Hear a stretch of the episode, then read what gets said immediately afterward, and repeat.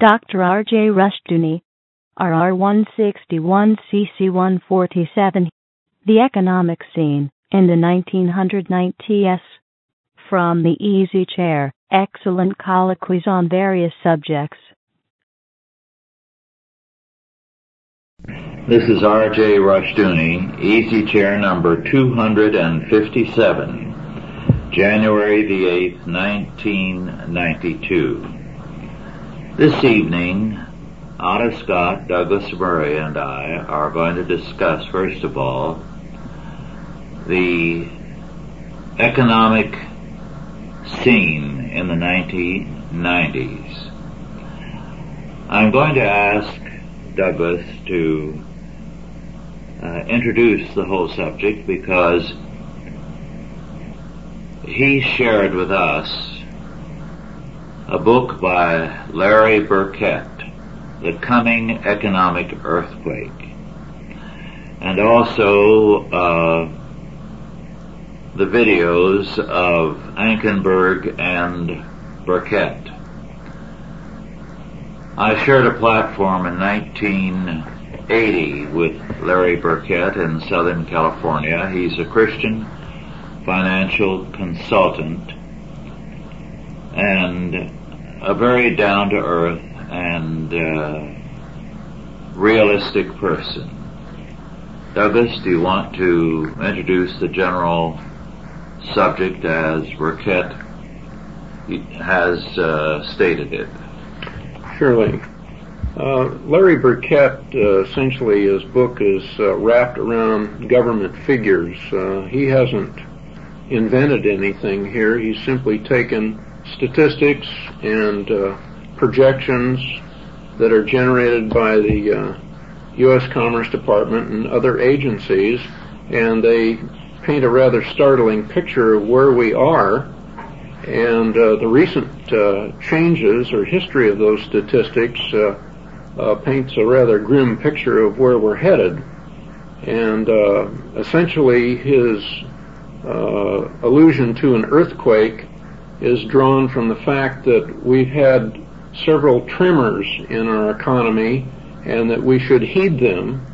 Uh, for instance, the uh, failure of the savings and loan industry and the fact that the taxpayers will have to pay a $700 billion bailout, bailout uh, fee and uh, that uh, uh, many banks, including the 20 largest banks in the world are essentially insolvent because if you liquidated all of their assets, uh, they could not uh, return the funds to the depositors. And uh, insurance companies that invested in um, uh, leverage buyout securities uh, known as junk bonds and are heavily invested in non-performing uh, real estate are on the verge of being in trouble. And his warning is, is that if the government spending continues at the current rate, uh, that it will wipe out personal bank accounts, insurance policies, retirement programs, social security, and uh, jobs of a large segment of our population. Uh, he goes on from there to uh, detail how we, the history, how we got there, and then at the uh, end of the book, he has some suggestions uh, which we can get into uh, a little further along about what uh, people should be doing to uh, try to avoid the brunt of this, because many people are going to, particularly the middle class people, are going to be totally wiped out financially. Burkett called attention to the huge national debt. What percentage of the annual receipts of the United States go merely to pay the interest on the national debt? Well, he cited that right now the national debt is $3.8 trillion, and that's just on the debts that the government uh, calls on the books. Mm-hmm. They have unfunded liabilities which go beyond that.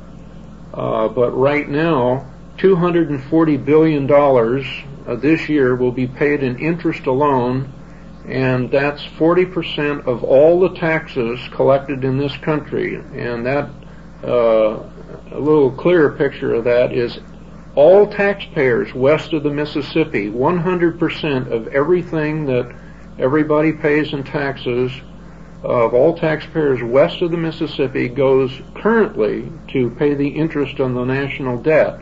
And at the current rate of increase in government spending, uh, by the year 2000, the national debt will be 13.5 trillion. And in order to service the debt, it would take uh, 100% of all the taxes to service the debt. And uh, there, that means that they will have to, uh, in order to handle that, they would have to cut government spending by 40%, and they would have to increase the current tax rate, which is around 22%, to a rate of 50%. That's the federal tax rate. Federal tax rate, right. He also feels, does he not, that this uh,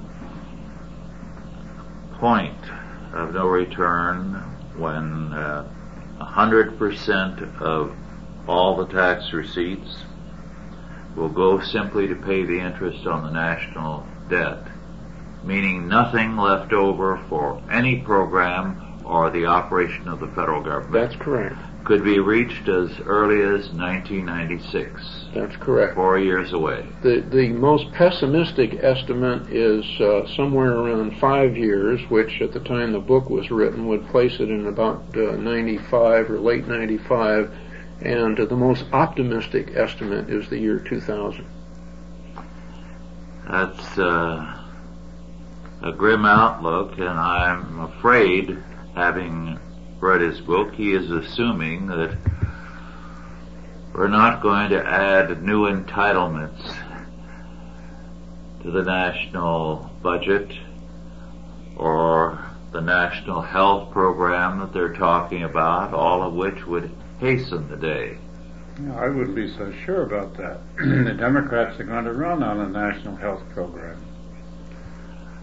Well, I agree with you, and uh, I think they have so little common sense that both parties will go along with it with no awareness of what they are doing. I was interested, one of our staff members, I won't mention names of anyone involved, was talking not too long ago with a member of a family, one of the most important in the country.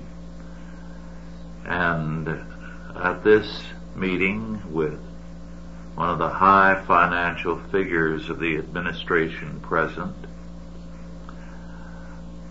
there was no awareness of the coming disaster. And the feeling apparently is that they're going to come up with some answer. Neither party is concerned with the problem you're talking about. They're blind men walking towards the edge of a cliff. Well, uh, this seems to be the case. Uh, Burkett says that uh, now, as in the past, historically, there have, all, there have only been three options for government. They can either default on the debt which means that everybody that's got a T-bill uh, or a government bond of any kind will simply be wiped out. Not only will they lose the interest income, they will lose the money that they have saved to buy the instrument in the first place. The second thing is they would have to cut spending 40% and they would have to raise taxes uh, in order to uh, to handle that kind of debt level, or the third one, which historically, from the beginning of time, which governments have always resorted to, is to print money, and which essentially makes everybody's savings uh, worthless uh, anyway. Well, I understand that M1, which is money, is up 13%. percent mm-hmm. So they've already started on that. Yes, 13% inflation. Now, at this point, I think there's a very serious mistake that most people make, and uh, It's a very distressing one. I wrote a book some years ago on the roots of inflation, uh, paperback, which is still available for only five dollars. We could not make it available for that now. This was uh, published in 1982. Inflation has made it worth ten dollars now. Easily, Yeah. easily. And in it I discuss the theology of uh, an inflationary world and the evils of it. But everyone tells me, but the book is irrelevant now. We're seeing deflation all around us. And uh, the answer to that, of course, you're seeing the economy deflate, but you're going to see paper money inflate. Well, one of the things that he pointed out, which is very true, and people have to realize it, is that uh, in the Depression, everybody, or after the Depression of the 30s, when the government, the New Deal, put on all of these controls uh, with Federal Reserve banking and so forth, everybody thought we've turned the problem over to the federal government. Uh, this can never happen again. And I can remember people saying, making this statement when I was a kid, because I was born in the middle of the Depression, that uh, when I'd say, well, gee, if it happened once, couldn't it happen again? And everybody would assure me, no, no, it can never happen again. Yeah. And uh, people have just got to realize that it can and will happen. Otto?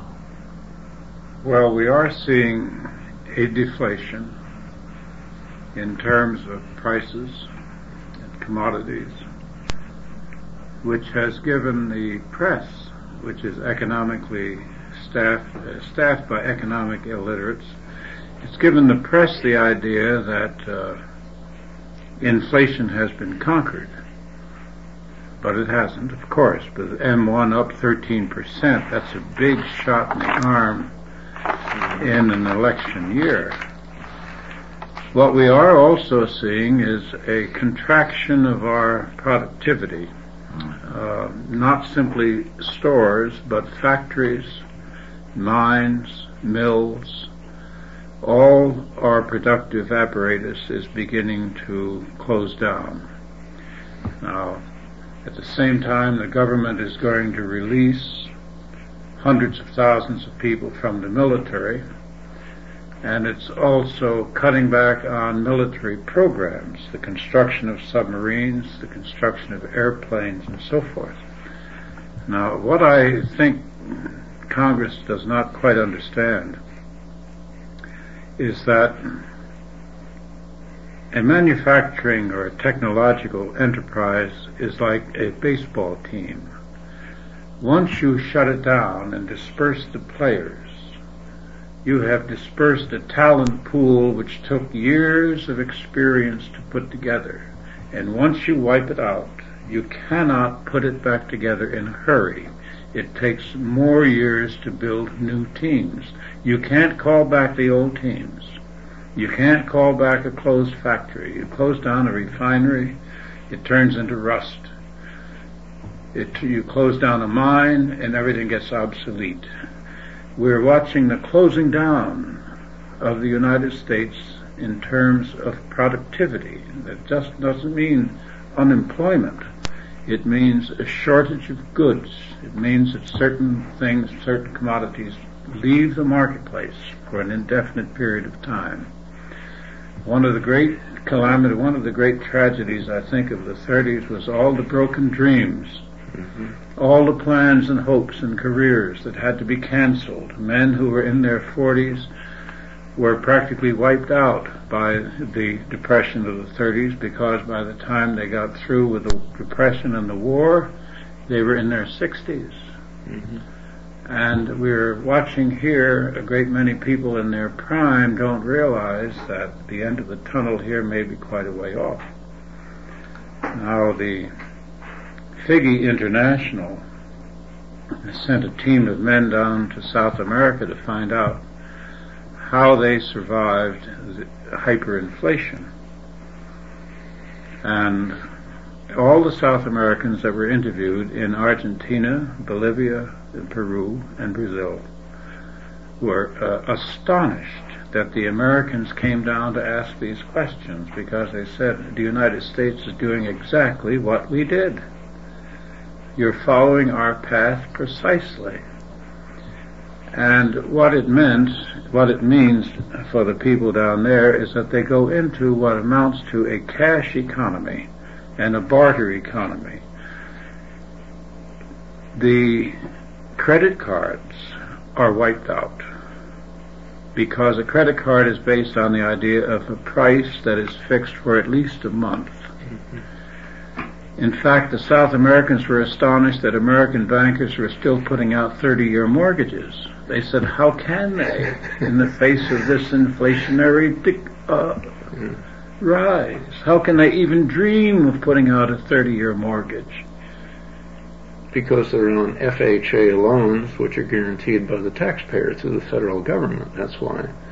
On non on non FHA loans, you have to take a variable rate, which means that the the uh, uh, percentage of interest that you pay ri- rises and falls with the uh, market. You mentioned something very important, namely the teams that are built up in a manufacturing enterprise. This past weekend, Dick Nichols was telling me of one major corporation which as it grew over the years would take an outstanding man skilled in a particular area and help him set up a separate shop, manufacturing a particular part or a particular product, so that they ended with a vast network of subsidiaries, really uh, more or less independent, under these expert men. Now all of that is collapsing so that they're losing a vast number of highly specialized skilled workers who are being scattered all over the landscape as they're going hither and yon looking for any kind of work to put bread on the table. Well, we got into this in the first place, technologically speaking, by falling in for giantism. Detroit built larger and larger factories employing tens of thousands of people. And so did uh, practically every other industry. The tire industry, great big factories with thousands and thousands of people. When the Japanese competition began, Detroit was caught and it was a dinosaur of its own making. It couldn't retool and refashion and turn around in less than a decade whereas the Japanese with small plants in a small island were able to move quickly. Mm-hmm. They could move in a decade, change after change after change. Plus they lead the world in robotic technology, which assembles their automobiles. So we had, first of all, we were hooked with all these giant uh, vertical uh, organizations Entrepreneurship also had begun to decline in this country after World War II. Instead of, uh, I don't know how many men I talked to who told me that their sons didn't want to go into business. They didn't want to inherit, didn't want to run the family business. They wanted to go to school, they wanted to go to college, they wanted to be professors, they wanted to be physicians or lawyers or whatever. Well, of course, every country needs professionals. But professionals maintain the country. They do not build the country. Important point. The entrepreneurial type build the country. And the United States stopped being an entrepreneurial country and became a professional country. It even talks in terms of its language after World War II. Instead of leadership, they talked about managing. And they talked about systems. They didn't talk about people the business heroes vanished. And this is all part, in the meantime, the world around us has changed. We've got an industrialized world growing up all around us, not simply in, the, in uh, Asia, but in Latin America as well. There's a better steel industry functioning in Brazil, believe it or not, than we have, and a bigger one. Well, the media did their part in convincing a generation that business was inherently evil, even though it feeds us. Well, well, I think managers always felt that entrepreneurs were evil because entrepreneurs shake things up. But one of the things that's happened to us in the last few years, in particular in the 80s, the merger and takeover mania of the uh, 80s, is that roughly $800 billion worth of corporations that were once on the New York Stock Exchange have vanished. Mm-hmm. They've been eaten and digested and broken up into parts and their assets sold, their teams broken up, which is one of the reasons for the increase in the stock exchange. I mean, when, when the government moves in and unilaterally changes the interest rates, which really belong to the market to set, it means that everyone who had any other kind of interest commitment has been cheated. The government has suddenly lowered the interest rates so that the CDs and all the rest of these uh, investments become worth much less than they did before. They've gone into the stock exchange. And the stock exchange having less people in it than it had before has reaped the benefit of higher prices, higher in my opinion than they deserve at this point. Much higher. So what we're what we have done is that we have moved from a productive economy to a speculative economy. Mm-hmm. You can make more money with money than you can building things or selling things or making things. In other words, it's all paper. Yes, and we have been in an inflationary economy, which will be worse before the end of the decade. And this in itself is very deadly. For example, a great deal has been said in recent years about the competition of Japanese automakers. But what has happened since 1970 is that the total number of automobile sales each year is dramatically lower, dramatically lower. And uh, if you take the combined Japanese, American, German, Swedish, all Italian and other uh, automobile sales in the United States, the total number is way below the total number of 1970, dramatically lower. And it's because inflation has priced the automobile out of the reach of more and more Americans, just as housing also has been priced out of the reach of most people. That's a very good point. In order to buy a car now, they they uh, have payments that run for five years. Mm-hmm. So that means that everybody keeps their car longer than before. Yes. So there's less of a turnover. Now, a car was what seven hundred dollars in 1939, and now uh, it's fifteen to twenty thousand. Yes. They're making as much money on the interest as they are profit on the car. So that's again, it's a speculative economy. Yes. It's a money economy, but it's it's not a goods economy, and this overlooks this. This is a, a period of decline, which is masqueraded through the 60s and 70s as a period of boom. It's been a rather steady decline. Yes. It's all been done with debt, though. Yes, it's been done with debt. It's been done with credit. Well, Burkett says that from 95 to the end of the decade, we are going to see the interest on the federal debt equal the annual income of the federal government. And at that point, Washington will be bankrupt. It will not be able to maintain a single program. And it will no doubt enter into a period of confiscating just about every asset in the banks and insurance companies, uh, pension funds, you name it.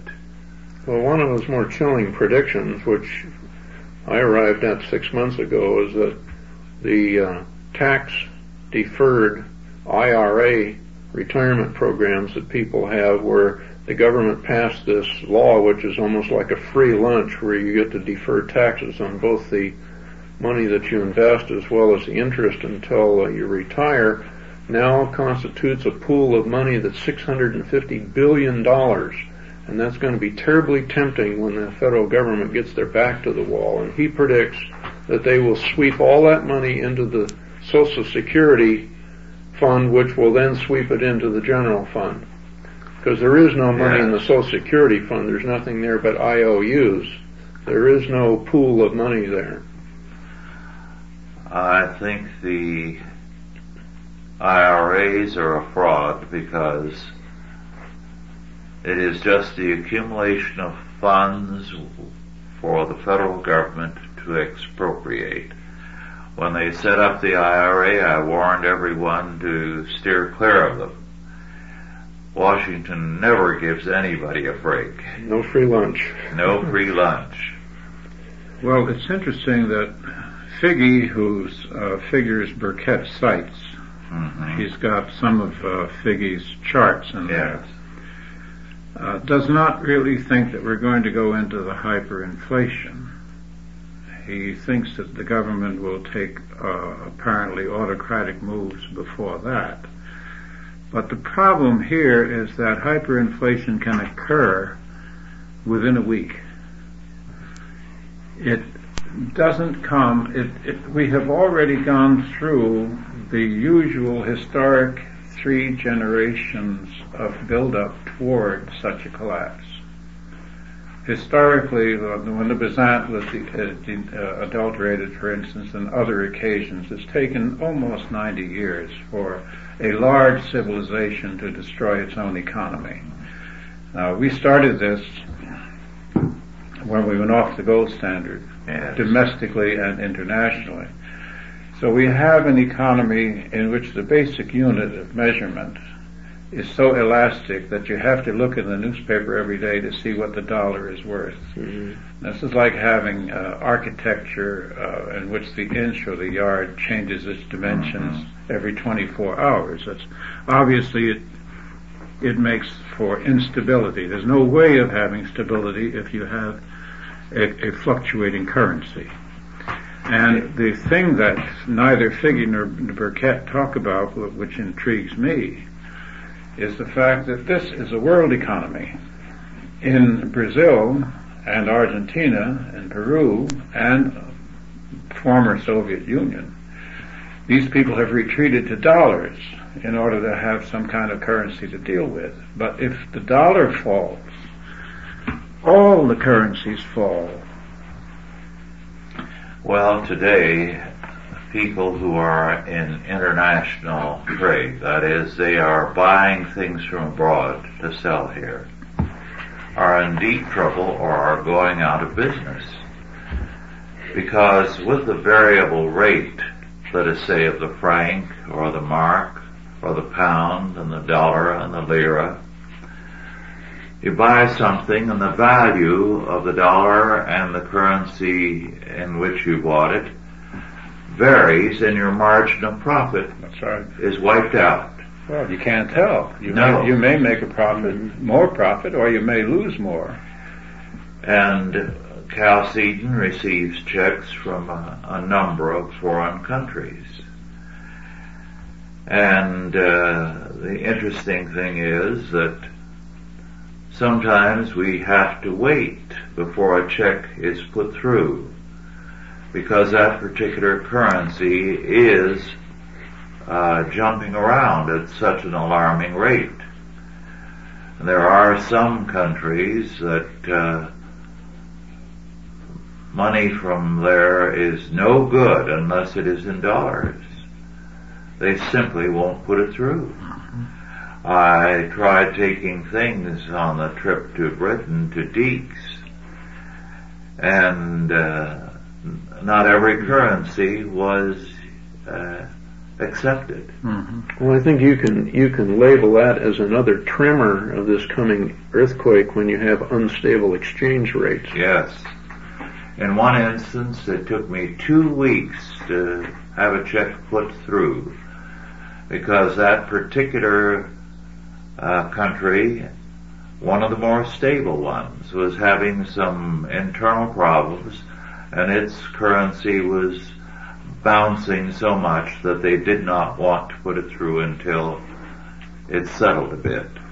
Well, the economy and politics are two sides of a single coin. The government and the economy always move together. Now, I got a call from a fellow in Michigan today who was invited to head up the Buchanan for President effort in the state of Michigan, and he wanted to know what I thought about it. He was calling a number of others and we he took the occasion we both did to discuss the overall political outlook. and I gave the opinion, which I've just recently come to, that the Democrats will draft Cuomo. And that saves him the trouble of going through the primaries and spending all that time and money and wearing himself out. And he'll be uh, he'll be nominated by acclamation because he's their best speaker. He's a demagogic spellbinder, as a matter of fact, and he's also a rather ruthless man who I'm told will call up reporters when he doesn't like something they've written and threaten them in a very chilling way. Now, when you put together these qualities of being a demagogue and being eloquent and being ruthless, and the fact that we are coming into a crisis it adds up to the profile of an autocrat. Mm-hmm. And an autocrat is what a crisis generally evokes. Yes. Well, if that scenario uh, sounds plausible only if Mr. Bush continues to render himself ridiculous as he's doing and loses the election. I think there have been too many photographs of him in short pants myself.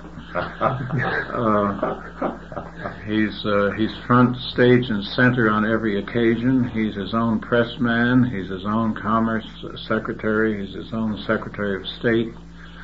Uh, he seems to be afraid that anyone else will ever say or do anything during his regime at the top. So I would say that he would have difficulty winning an election, and the Republicans will certainly nominate him because they always, as Howie Phillips says, they're royalists and they only go for the king.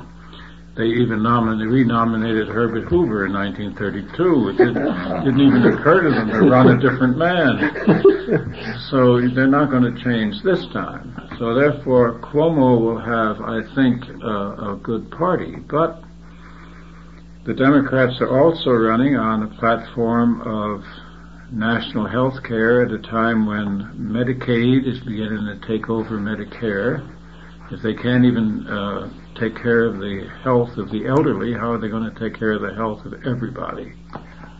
I was interviewed today by telephone, and uh, in the light of what you said about the presidential campaign, I was asked what the uh, big event of 1992 would be, and I said, uh,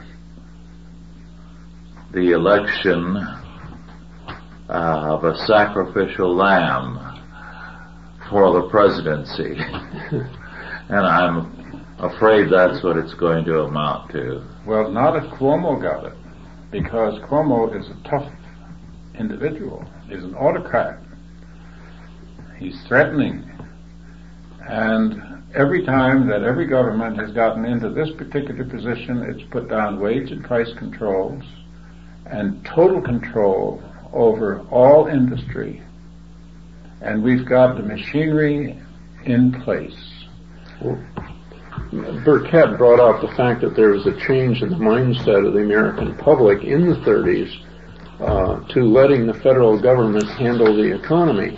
And now this is so ingrained and all these institutions are in place, it becomes the automatic response. Oh yes, well right now the President of the United States is being blamed for the economy. Mm-hmm. He took the credit for it, so he gets the blame for it. There's an excellent sentence in Burkett's book, The Coming Economic Earthquake.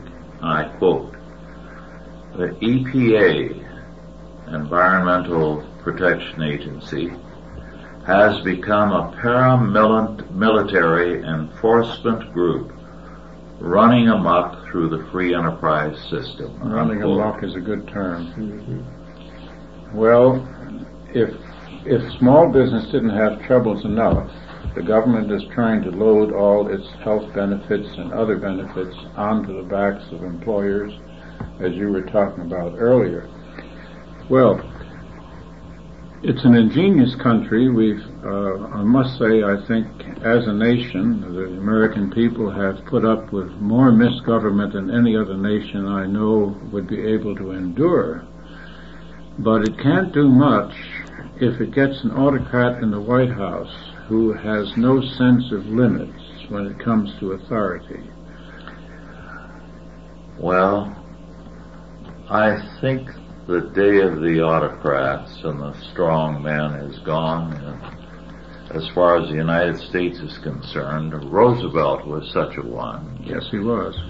But I think now the hostilities are such that when anyone gets elected, he's immediately going to be the target of such hostility that there will be a breakdown of authority instead.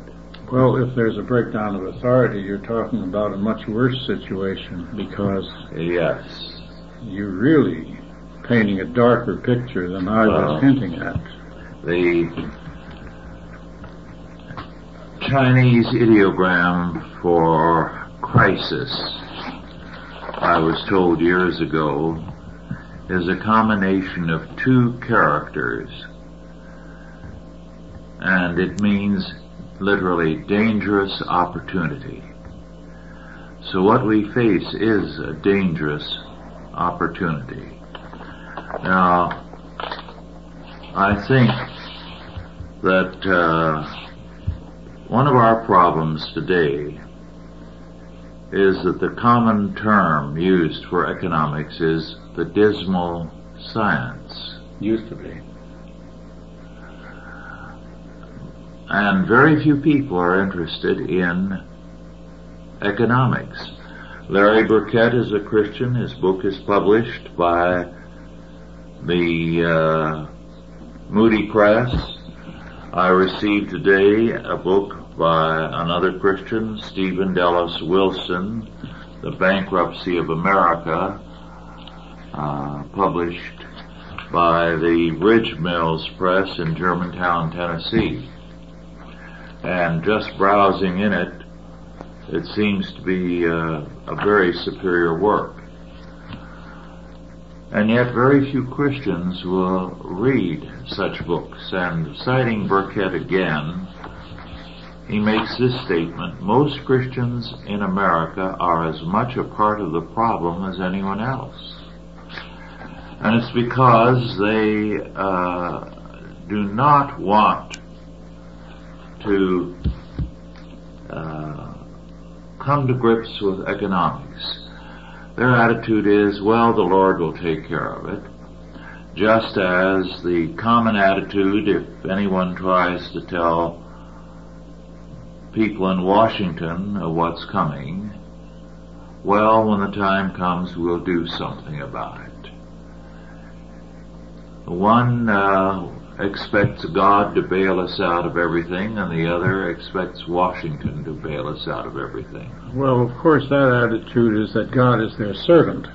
Yes. All they have to do is ask, and He will He will uh, He will obey. And the government is a servant, and you ask the government, and it'll obey. In both cases, you're dealing with your master, and the response may be not what the uh, individual expects. But I would say this, I would say that if we are definitely going in, nobody knows the time, we're going into this crunch.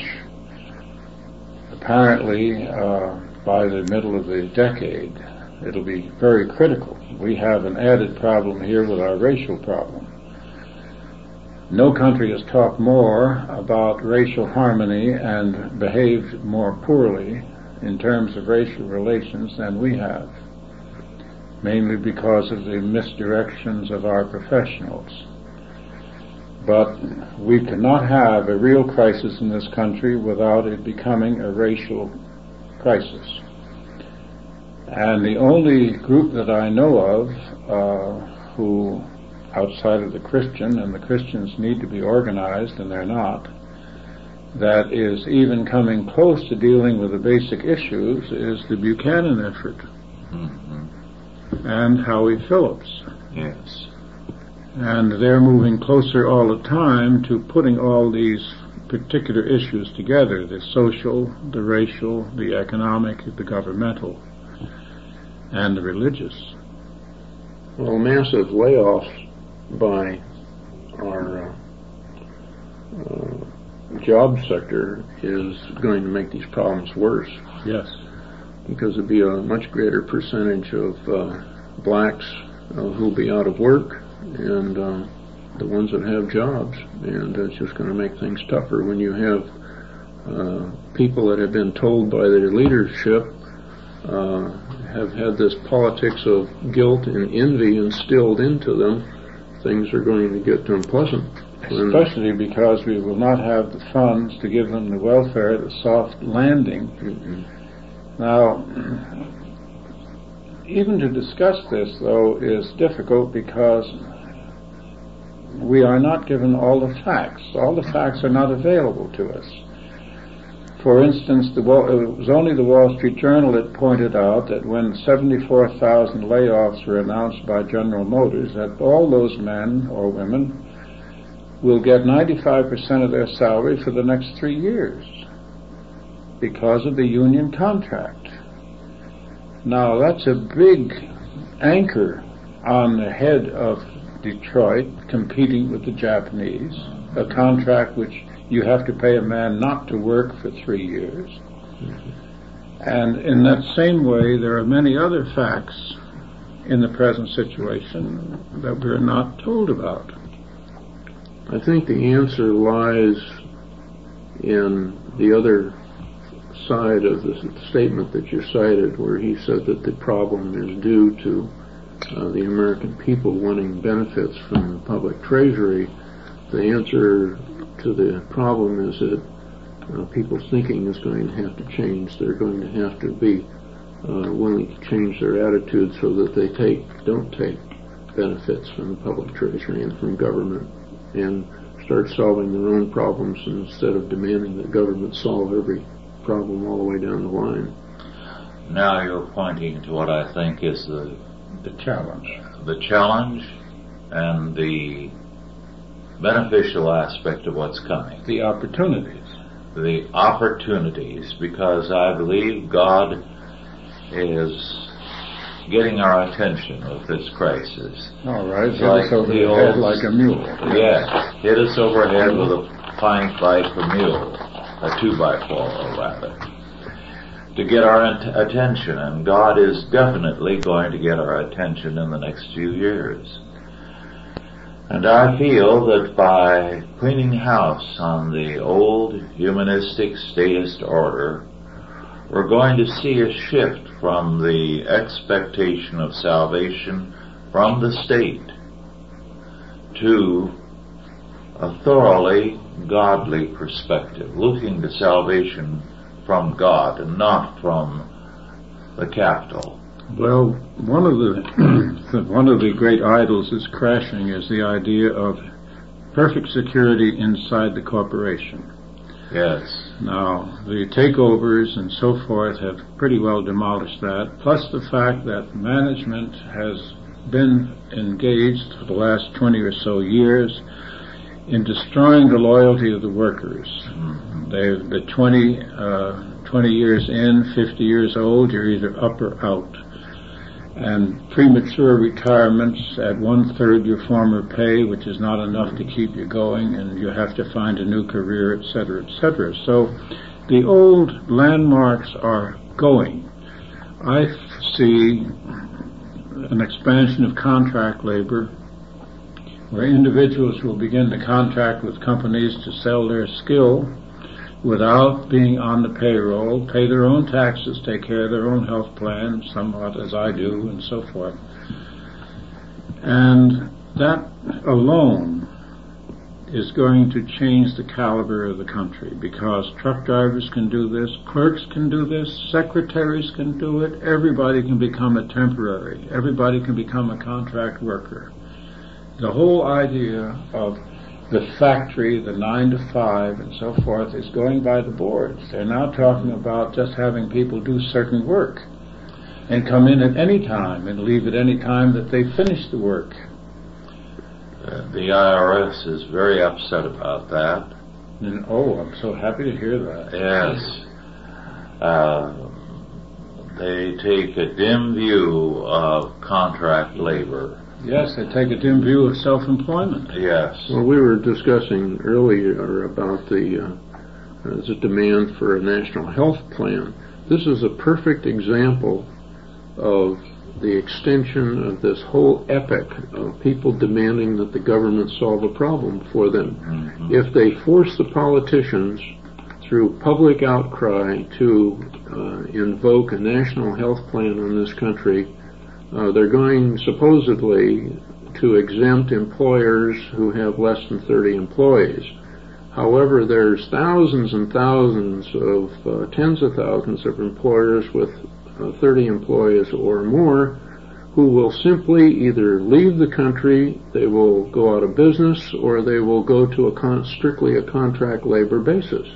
So it's the government themselves that's forcing this inevitable result that the IRS doesn't like because it's more difficult to administrate that way. There was a poet in the 30s whose name I now cannot recall, but I knew his poem for a long time by heart. Because he saw the Depression as the beginning of the end of the old order. And the poem began with these words, the false gods go. He was premature the false gods got a leaf, uh, a lease on life with the whole post-war inflation. Well, they institutionalized all America. Yes. Period. This is what's breaking up. Yes, but now the false gods are beginning to collapse, and I think it is the greatest opportunity for Christianity in several hundred years since the Reformation and the Counter-Reformation. Well, this is a chance. Yes. This, this is the beginning of the, of the second Reformation Yes. because we we've got the means now to outflank the press, to reach the people. hmm What we need is the clergy that will tune in on what's happening around Yes. around them. I think our manifesto, as it were, that uh, the five of us wrote, the Great Christian Revolution, is uh, very important in calling attention to the basic issues that we face. There are some other things that uh, Burkett points out in his book that I think are interesting. Uh, for over a hundred years, the U.S. Constitution made it illegal to transfer wealth until the New Deal administration came in. Then people got this idea that the federal government was going to solve everything. And now the U.S. government has become the resource of last resort. If Chrysler goes, gets in trouble, if Lockheed gets in trouble, uh, if any government program gets in trouble, if uh, the uh, savings and loan industry or the banks get in trouble, it's always the taxpayer that's going to bail them out. And one other number that people I don't think realize because they're not told the truth about the cost of government programs that they demand that their leaders uh, invoke upon them, uh, they have these unfunded liabilities, which are the off-budget items. Yes. And people don't realize how much it would cost in taxes to fully fund those programs. So it's sort of uh, some they they see it as a something for nothing type of thing because they don't see the bill as coming due anytime soon. But they're stealing from their from their uh, children and their grandchildren. The off-budget uh, deficit is five times greater, some estimate, than the on-budget deficit.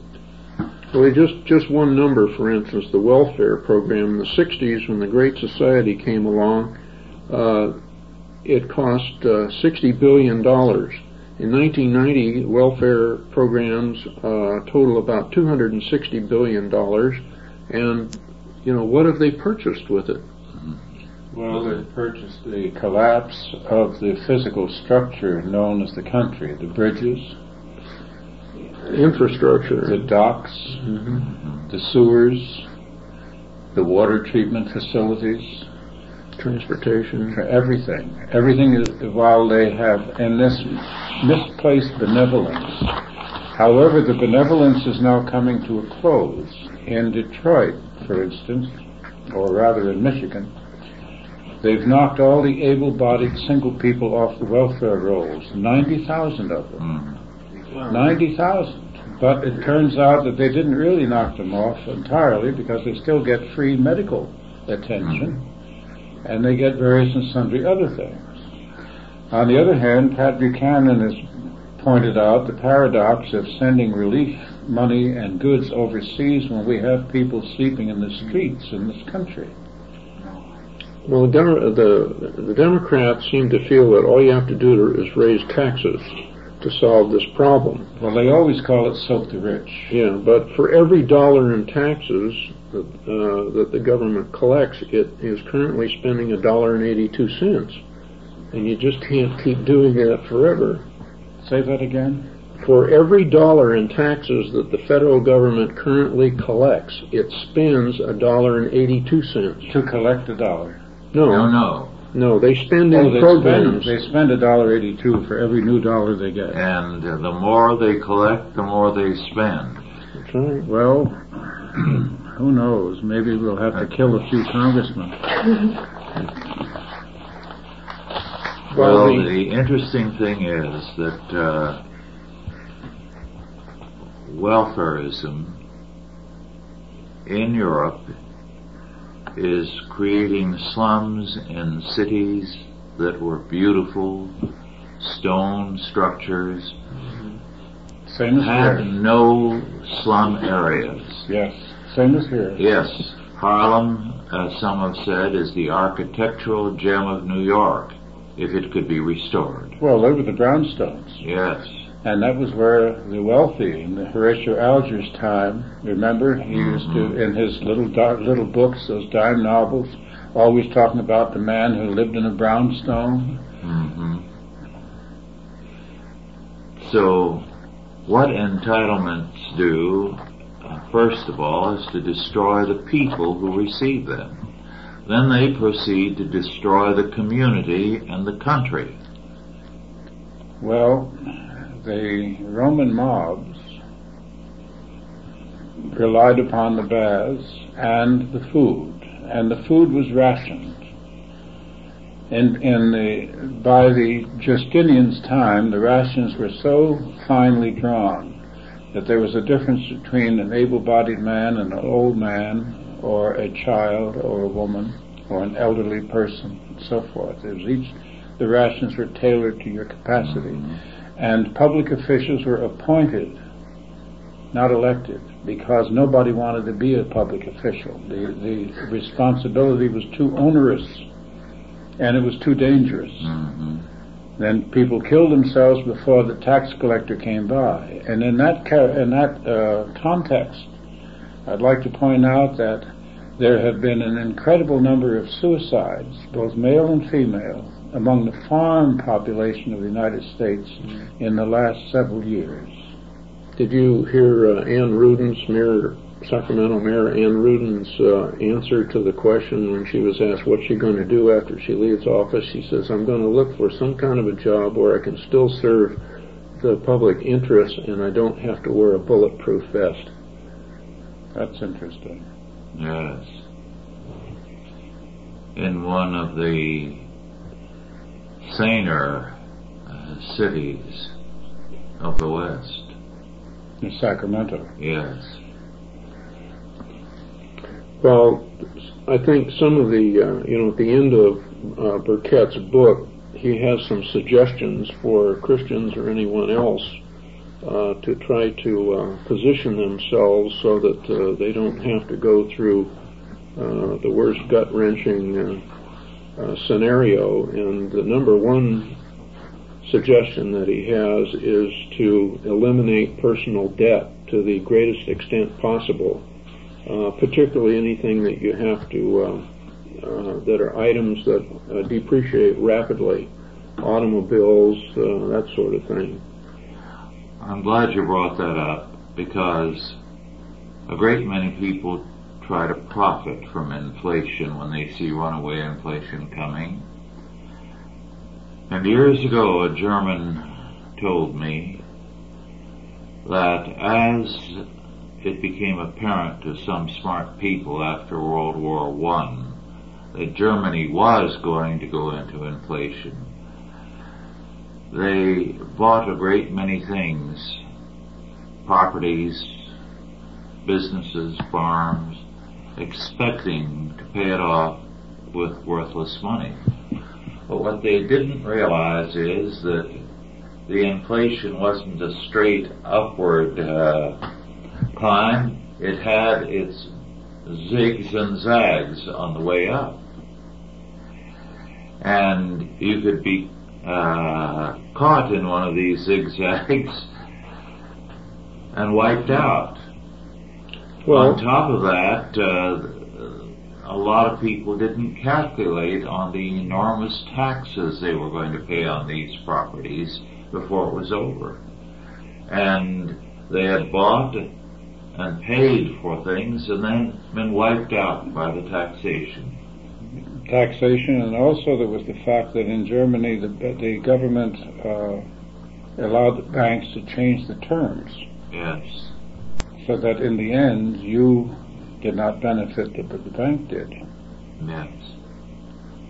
Well, a lot of people today, uh, the current market value of their home is less than what they owe on it, and if they can't make the payments and the bank forecloses, they still have to pay the difference. Yes. And this will happen if there's a uh, depression. People uh, are thrown out of work. Burkett said that during the uh, depression of the 30s, that roughly 22, 20% of the people were out of work, and he estimates that during this coming depression that uh, between 30 and 35 percent, one third of the workforce of this country will have no income, and all, and all of those people are middle class, and a very large percentage of them uh, have uh, money invested in a home. The other warning that he has is do not borrow money on home equity. Yes. This is very popular right now, you know, for to get to try to stimulate the economy. The government has uh, tried to get banks, uh, all the advertising that you hear on radio and so forth is to borrow money against your home equity for what is essentially uh, luxury items, you know, put in a spa or a pool or that sort of thing. Well, those those won't feed you when the crunch comes. Well, it's a, it's a second mortgage. Mm-hmm. Well, our time is virtually up. I would like to stress again that this crisis is a very real one. Christians must take it seriously. They must get out of debt.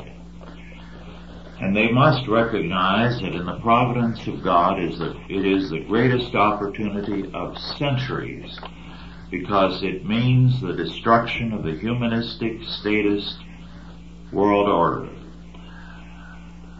Bush may talk about a new world order, but his idea is a doomed one. Either we Christians provide that new world order, or we will have truly a dark age. Oh, I think Christians will have to network. Yes. Church groups in particular should be a network. They should be the nucleus of a network. Yes. Well, Douglas, do you have a last word or two? Well, I think that uh, survival information is contained in the Bible. One of the uh, one of the uh, bits of wisdom from Solomon is uh, don't essentially don't put all your eggs in one basket. Divide your portion into seven or even eight parts. In other words, diversify. Uh, so uh, make a list. Yes, very good. Well, thank you all for listening, and God give you wisdom as you prepare for the future. Authorized by the Chalcedon Foundation. Archived by the Mount Olive Tape Library. Digitized by Christrules.com.